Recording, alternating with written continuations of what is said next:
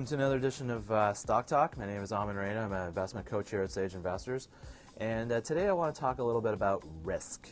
And uh, one of the core elements that I, when I work with people in terms of helping them make better investment decisions, in terms of helping them uh, analyze and in terms of buying and selling stocks, is is understanding the risk concept uh, that plays into uh, an investment decision. One of the things about stocks is is it, there's every time you buy a stock, and it doesn't matter if you're buying a bank stock or if you're buying like a biotech company, there's always that element of risk out there. There's always a, a probability that you could lose some or all of your money. And it's just by the nature of what stocks are, in that if a company goes out of business uh, and the assets are liquidated, the first people that get access to those assets are usually the, the bondholders, the creditors, uh, the preferred shareholders, and the stockholders, the common stockholders, are usually the last in line to get any money. And most of the times, by the time it's their turn, there's usually no money. So risk is really, it's really important to understand the risk profile. Right, my phone is ringing. it's really important to understand that risk profile of the companies uh, that you're analyzing and, uh, and, and, and, using that as a component in framing your investment decision. Now, what I've been noticing a lot now in the last maybe few years is that this whole concept of risk is just totally being overlooked now when people make investment decisions and in terms of how the day-to-day actions of what's going on in the market. And I wrote a blog about this and I called it our rest in peace risk. Um, basically saying it's uh, talking about really the demise of, of factoring in um, these probabilities in, in, in, your investment decisions. So uh, I wrote a blog about it. You can check it out on my website, uh, www.sageinvestors.ca and uh, talk about this stuff. But basically, I just want to kind of, today just kind of give you some uh, some reasons why I think uh, risk is just totally being ignored now by by most people, by most institutions, by most investors, really.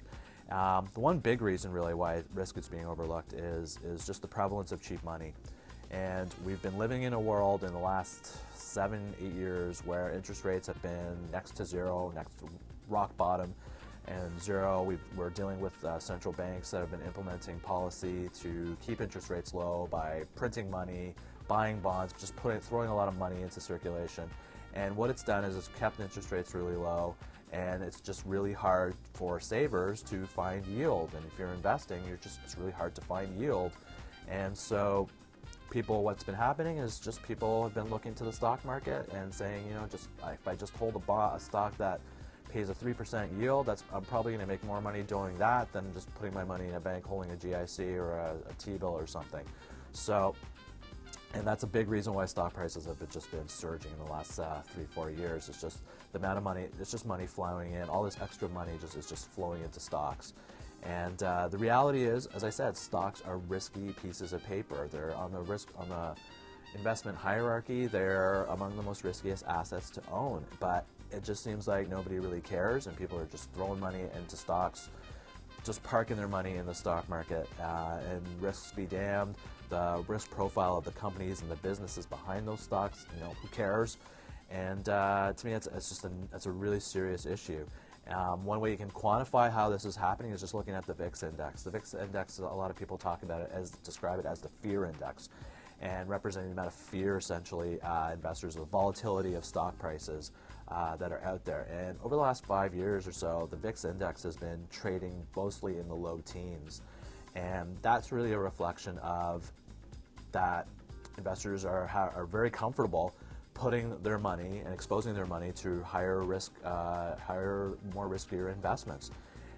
Give you some context of that, during the financial crisis in 2008, 2009, the VIX index was trading almost like in the 50 to 70 range. It was off the charts.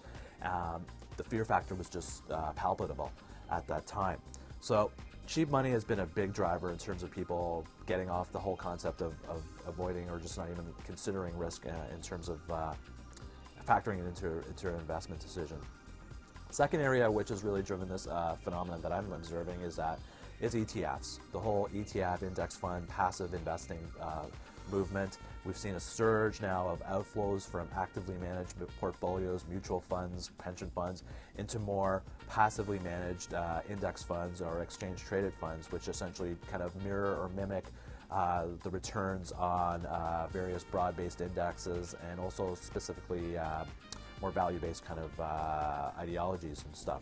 Um, the interesting thing that I've known, and the whole concept, of, of an ETF or an index fund is just when you buy an index fund, you're basically essentially, uh, let's say you're buying an index fund on the S&P 500, you're essentially putting one chip or one dollar or buying one share of every company on the S&P 500. And so it's like a roulette wheel. You're putting basically your chip down on every number, knowing that at least you know some of those companies are going to pan out and some of those companies aren't going to pan out. And so that's kind of the key because in my time working as an investment analyst, I was handle, I've analyzed thousands upon thousands of companies.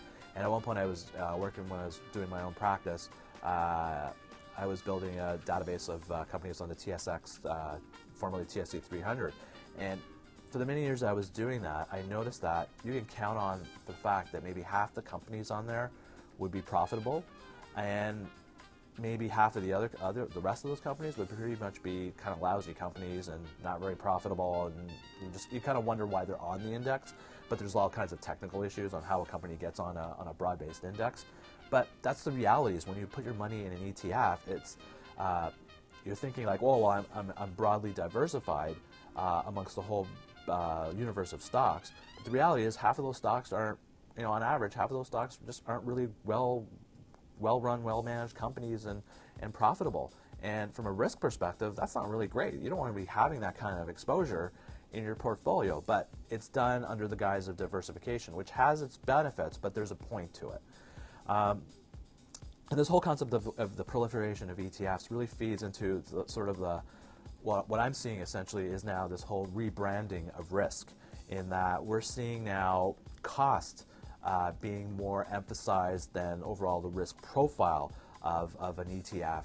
Um, a lot of times now, the, the, the, marketing material talks about you know the management expense ratios, the MERs, front and center, um, while you don't really hear anything about, well, what's the makeup of that portfolio? What's the risk profile of the portfolio? What's the probabilities that uh, you know um, I could lose money on this portfolio? You don't hear anything about that. It's about cost. Cost is, to me, cost has replaced risk, and uh, for, from an investing perspective, I think that's totally wrong and that's totally inappropriate. Yeah, you want to keep your costs down to a minimum as much as you can, but you don't want to keep it down for the sake of just keeping your cost down because let's say you find a really nice uh, Vanguard ETF that uh, charges you like 0.05 uh, management a management fee. That's great, but if the ETF falls goes down, the stock market goes down and goes down 20%, the ETF goes down 15%. You know that 0.05% commission you're paying, really, you're not going to really care about. You've just lost 15%, and that concept really is not being that side of the the the value proposition that uh, ETFs and most financial institutions are offering now just doesn't get talked about. And to me, that's really concerning. Um, so those are really the big drivers that I'm seeing that are kind of forcing risk to be kind of shoved away or shoved under a rug somewhere. Um, and I don't think it's a good thing. And I think it's long term going to have serious repercussions. And I, I really try with people that I work with, and when I'm coaching people and teaching people, is just you have to consider risk. Uh, in every fundamental investment decision you're going to make, whether you're buying a stock or selling a stock. Now, having said that, though, you know, risk is, as I said, it's getting pushed aside, but it's still out there. And the only place you really see risk being discussed and talked about is at the front end of your relationship with a financial institution, or now, you know, these robo advisors where you get to fill out a questionnaire and uh, that kind of assesses your risk profile, your tolerance for risk, and then ultimately a portfolio and some recommendations are given to you on what you kind of portfolio you should design, and uh, that's skewed to your comfort risk comfort level. And that's out there, and that's good, and that's an important thing. But what I'm seeing though is it kind of stops there, and basically people make the, the, or the assumption is that well, if this is your risk profile, this is your tolerance for risk, well, that's what it's going to be for the rest of your life. Well, the reality is life changes, right? We all enter different phases in our lives, and our comfort level of risk is going to change. And but unfortunately, a lot of these uh, uh, portfolios that are designed for people through financial advisors, through you know uh, mutual funds and stuff, don't even factor that in. It's just basically let's figure out, let's just get a snapshot of you at the start, and that's at the end of it. Furthermore, the, uh, when you even break it down, there's been like undercover stories done, and if, I don't know if anybody saw the Market Watch uh, show up here in Canada uh, they did an undercover story. Uh, got a whole bunch of people wearing cameras, walking in, talking to a financial advisor, saying, "I got twenty thousand bucks to invest.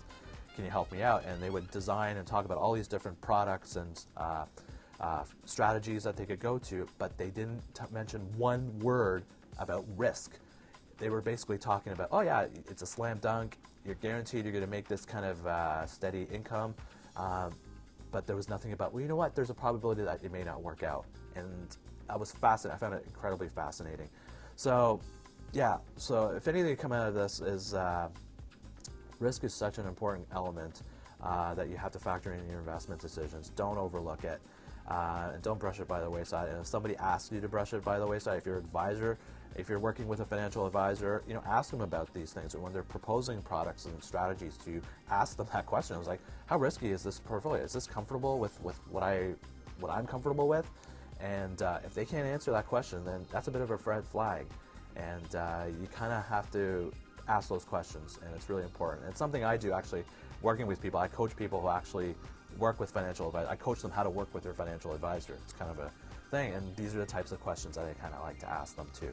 So that's all I got. And so again, um, risk. It's it's a four-letter word, but you need to use it a lot in when you're factoring your investment decisions.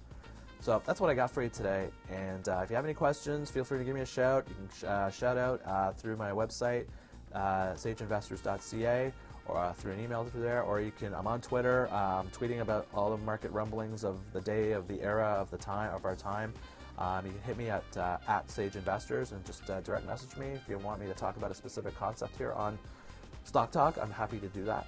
So uh, thank you. It's been another. This has been another uh, episode of Stock Talk. My name is Aman Raina of Sage Investors, and uh, we'll catch you again.